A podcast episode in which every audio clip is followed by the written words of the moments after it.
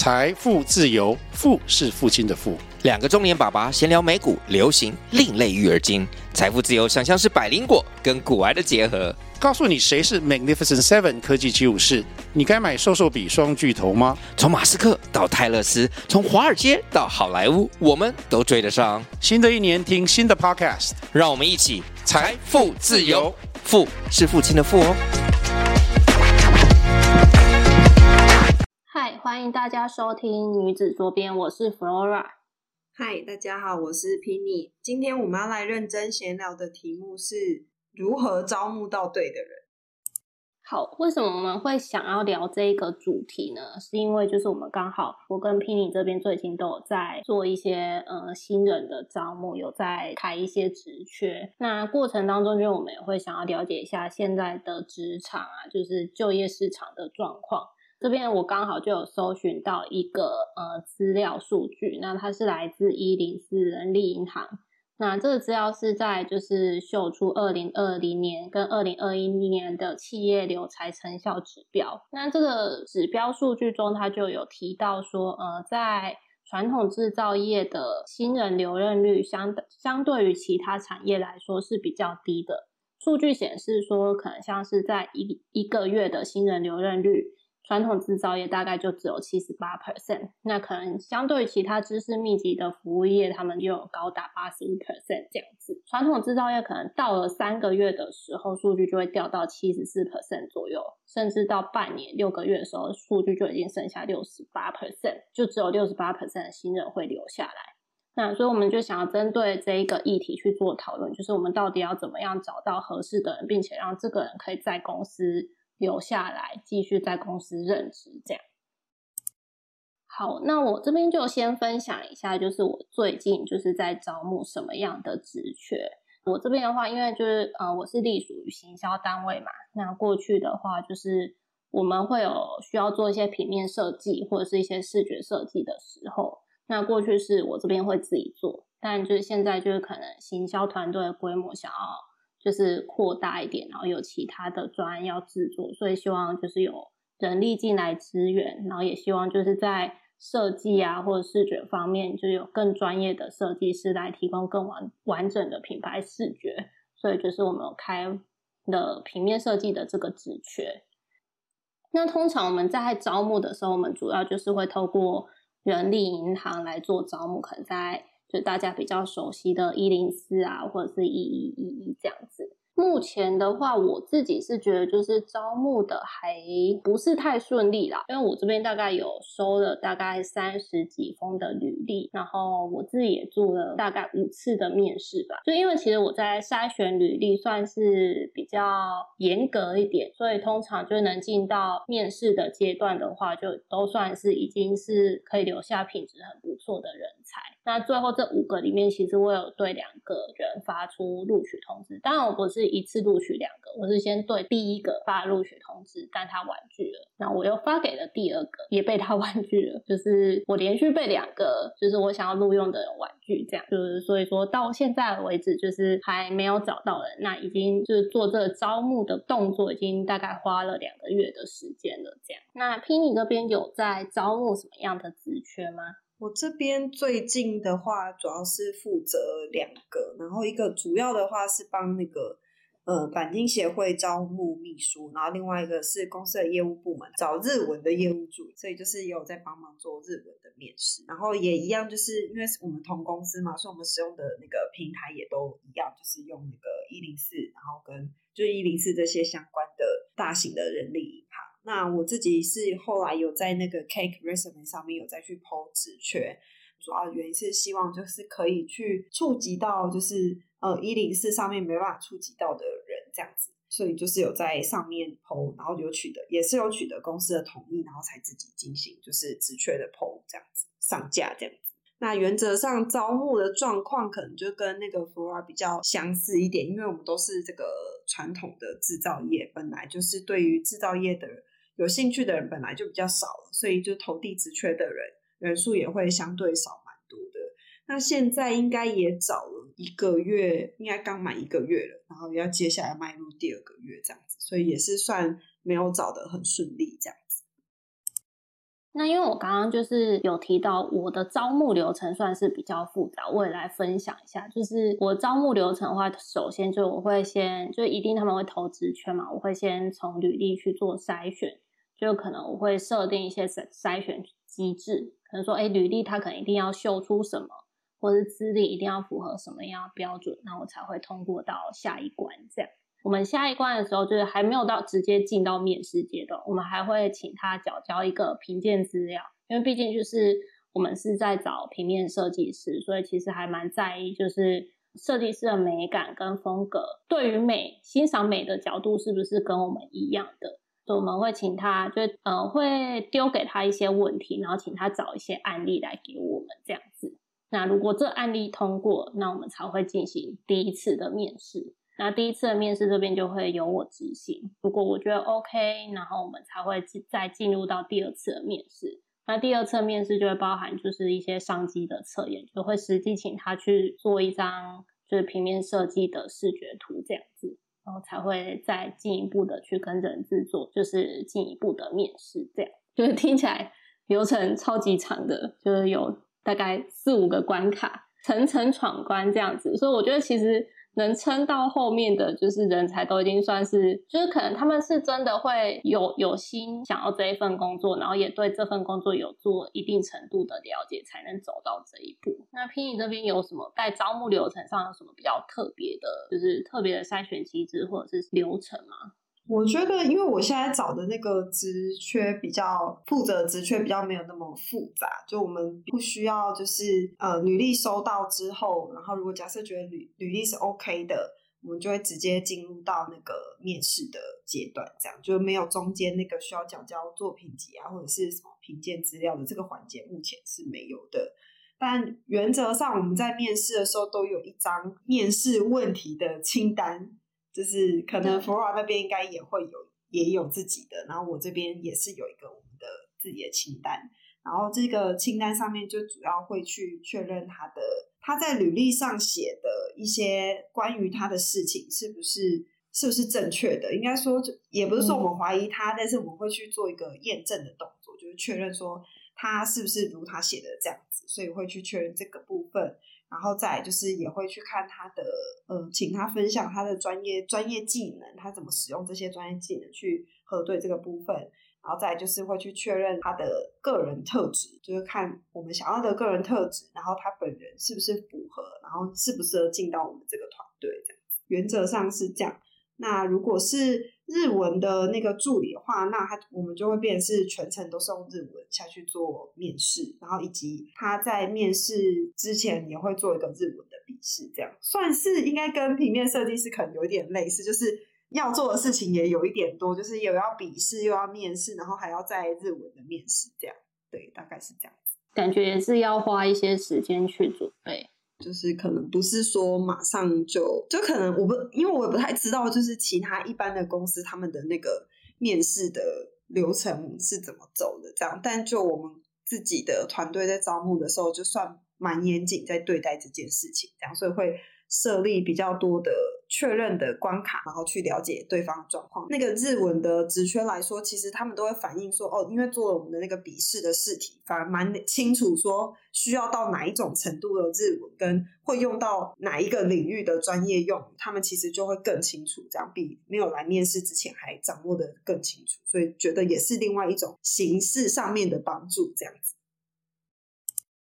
但就是现在，就是嗯，Pini 这边也是没有。人选嘛，那主要你有觉得是遇到什么样的问题？招募上嘛，我觉得主要还是一个比较大的问题，就是投递这个行业职的人比较少，这样。然后跟就是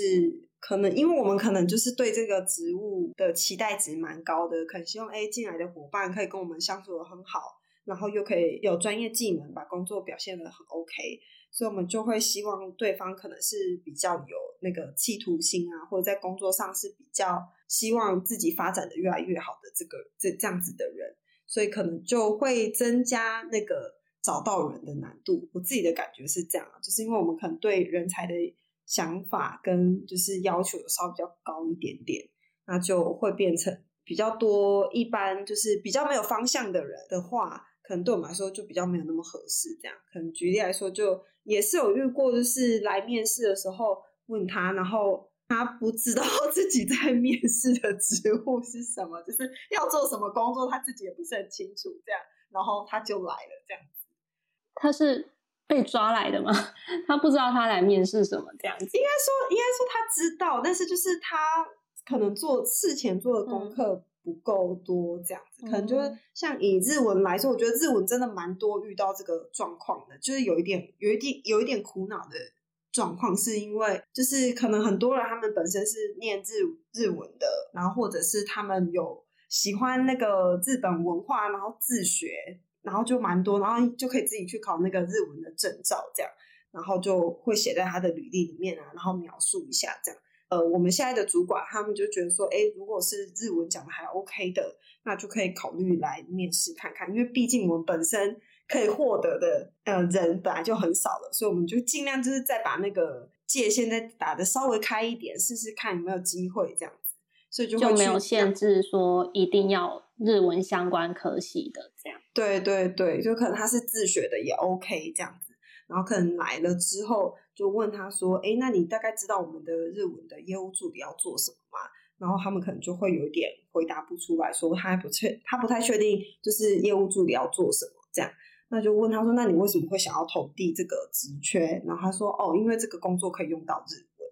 大部分就是比较多这种状况，这样。然后，可是因为就是做业务助理，他虽然是用日文在做这个工作，但是他有很多工作的内容，可能也不见得跟你本身的个性是符合的。就算他可以用日文，所以我觉得可能就这个环节大家没有想得很清楚，然后就来来投递啊，或者是来面试之类的。反而我们就会有一点，也会很难去定位这个人，想说那如果这样，到底是要怎么？要继续吗？还是说就是，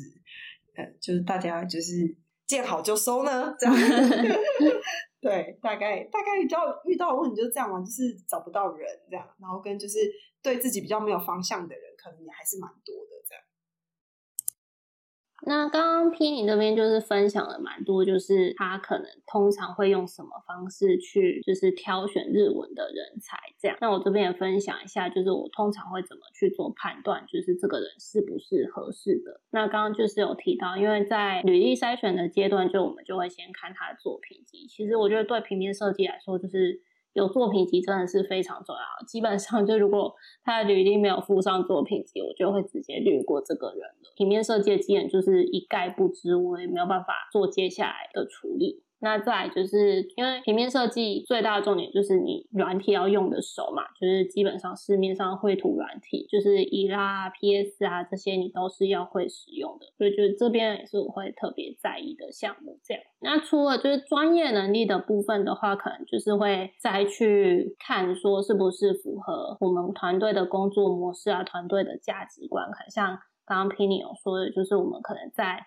人才方面找的时候会比较要求一点，希望有企图心啊，然后会比较主动去做学习的。所以我在这边的话，就是我也会想办法从履历去找出一些蛛丝马迹来确认说，哎，他是不是有符合我们价值观、符合我们想要的工作模式？可能就是我会希望他，如果说我希望他做事认真，比较追求完美的话，我就会从就是履历的完整性去做判断。因为一零四毕竟就是表格都列在那边，你只要把你的答案填进去就好。那其实我觉得这不是一件很难的事情，也是会希望就是如果人家给你表格，你就好好把。你能回答的项目都回答完，我觉得这样是比较完整的。就是我也会觉得你做事会比较有责任感一点。那再就是，虽然说平面设计它主要就是会做一些设计的内容，发挥一些创意，但其实我觉得它大部分还是有蛮多时间需要去做沟通。对他要理解就是一些行销策略啊，或者是他拿他的视觉去跟他的主管啊，或者跟就是跨部门做一些提案的动作。所以我觉得在资讯整理或者是他逻辑能力或者是沟通表达能力都是蛮重要的。嗯。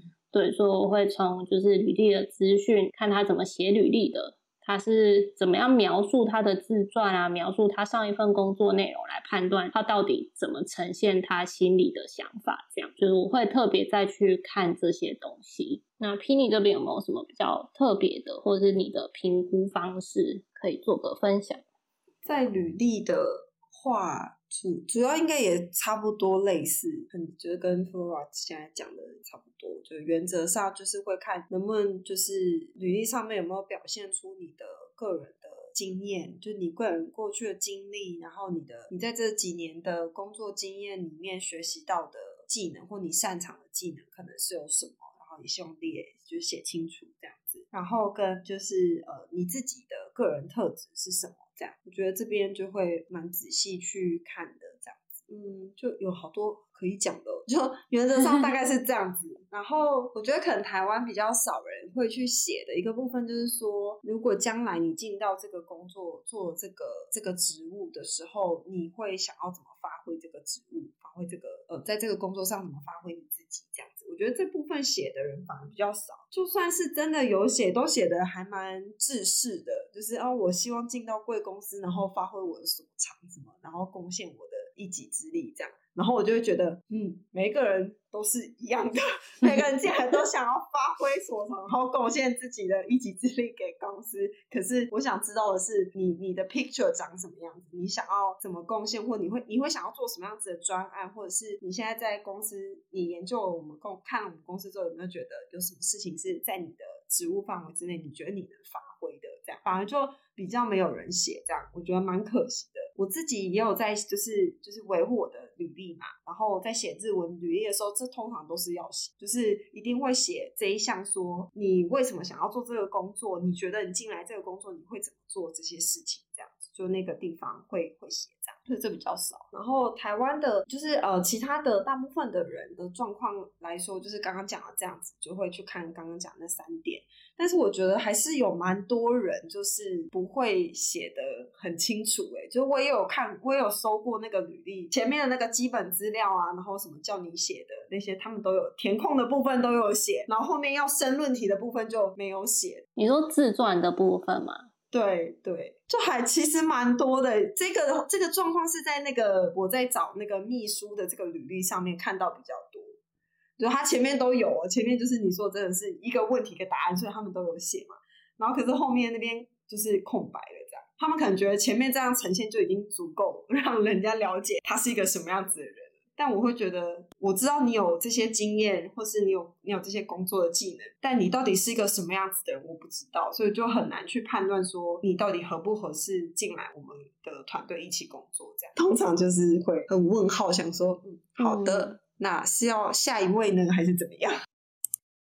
那我们因为刚刚我们讨论的问题就有包含到，就是一些专业能力啊，跟人格特质的部分。那其实这也是我自己会比较纠结的点，因为可能过去在挑选人才的时候，我可能就会有遇过说，哎，可能这个他是专业能力特别强，可是人格特质、价值观可能跟我心中所想的是比较不一样的，可能是比较弱一点的。那我也有遇过，人格特质跟价值观跟我们超级符合，可是专业能力好像就比较还好，就是没有那么 OK 这样子。那所以说，就是也想要讨论说，哎，到底是专业能力比较重要，还是人格特质比较重要？那你现阶段的想法是？我现阶段就是我真的没有办法分，但是我就只能就是列一张表，然后配分，就是。哦，他在专业能力获得几分，人格特质获得获得几分，然后可能我再会去用加权的方式去做计算，可能专专业能力我就配四分，那人格特质我就配六分，可能就是稍微还是会注重人格特质一点点这样子，因为我觉得像刚刚提到的，就我们比较偏好人格特质，企图心啊、成长思维这些，因为我觉得如果说。具备有这样子的个性的话，或许他在日后想要做一些专业能力的提升，可能也是比较容易的。他自己可能会有就比较这个心态去做提升的动作，那专业能力不足的部分就可以被补足了。专业能力感觉是可以后天就是花时间的话，应该是可以培养起来这样。那个他的人格特质，或者是说他的个性怎么样，这件事情好像就比较难以改变。我觉得是有可能可以改变的，可是可能短时间之内要改变，真的会比较困难一点。这样，所以可能也是会比较倾向对方是自己也蛮有意愿的，然后是有一些学习动力的人，我觉得可能会相对来说会比较好。应该是说专业能力也很重要，然后原则他应该也要达到六十分。因为如果没有六十分，应该是不会用啊。所以就是应该是他有六十分，然后只是说没有像可能另外一个人他可能专业能力就有到九十分或者是一百分这样，那可能那个时候要取舍就会比较困难一点，这样子就要看一下人格特质。但是我就觉得这里是不是有个有一个误区，就是如果假设那一个人他专业能力已经九十分接近一百分的话，那他的人格特质会很懒散吗？哦 会有这种人吗？刚刚说的就是，如果他人他的专业能力很强，就代表他前面也一定有花时间、花努力，然后慢慢把专业能力建立上来啊，不可能就是生下来就很会这种事情吧？对，所以就代表他也一定有某一种程度的，就是对自己有要求、有想法，所以他才会慢慢的把自己的专业能力提升到那个八九十分的程度、欸。但应该是说，我觉得可能专业能力的养成，因为专业能力的养成有几种，要么就是嗯、你可能是在过去求学的过程中学习到的，这个可能就跟就是自我成长的部分比较不相关，因为那是你有点像被逼着学的，因为你你在那个教育体制里面。也有可能是你真的是哦，在毕业后或者是在求职的过程中自己再去自学的，可能也有。但我觉得你如果进到一个新的环境，应该不管怎样，应该都有新的东西需要你去学。但是这样能保证，就是那个你本来能力很好的，就一定会再去学那些新的产业资讯啊，或者是好，好像很难说哎、还是说其实那个专业能力 根本就没有尽头啊，就是追求不完这样。所以说到底就是专业能力是可以后天慢慢就是后天去养成的这样，但重点是如果他没有心的话，真的什么都比较做不。那现在就是也想讨论说，那公司到底要怎么样，就是真的能够把人留下来？因为我觉得就是大部分的人，可能六七成都还是一些初阶啊，或者是中阶的角色。那在他们还没有，就是还没有那么熟悉职场环境，或者是还没有那么清楚自己心之所向的时候，那我们能做些什么，然后让他们可以在，就是如果是对的人的话，可以在公司留下来，然后留久一点这样子。那就是我这边是我的想法是，就是刚刚提到的，就是可能双方要对焦清楚嘛，就是足够的讯息去做沟通，让就是毕竟我们要建立一个合作关系，就是虽然说我是个人，你是公司，那我们还是也是一个合作关系，所以我们双方一定要有一定程度的熟悉跟认识，如何让双方对对方预期不符的状况能够降到最低，我觉得这样应该是伤害伤害会最小啦。那所以我自己，如果我我有一阵子没找工作，如果假设我自己要开始找工作，我应该也会会想要在履历上就是写好，就是我到底是一个什么样的人，让那间公司知道。那当然就是我也会认真的去看公司的，不管是他们网站啊、社群啊。或者是一些他们能够经营的任何管道，然后可能很认真的去看每一个细节，来了解这是一件什么样的公司，这样，然后来确保就是这是我真的想要去的公司。有感觉是求职者本身自己可以做的努力，感觉是这样子。然后我觉得公司如果是以公司来说，那就是刚刚提到的，完全是相对应的，就是刚刚提到说怎么样让呃求职的人可以知道这间公司到底是一间什么样子的公司。那公司需要做的努力，就是大声的、清楚的告诉大家，我们是一间什么样的公司，我们想要什么样子的人，我们正在做什么样的事情，然后就要把这些事情传达的很清楚，然后用各种方式去传达。所以就是像可我们也会在我们的一零四上面也会做嘛，然后我们的社群啊、我们的 YouTube 啊这些，我们都会想尽办法去就是传递出去。目的就是希望说，可以让别人越清楚知道我们到底想要什么样子的人，跟就是什么样子人真的很合适进来我们这边，大家可以一起就是合作跟打拼这样子。一样的状况就是求职者要看的东西，那些东西就是公司这一端需要提供的。但如果这两边没有好好的诚实的对起来的话，我觉得就会出现很多的问题。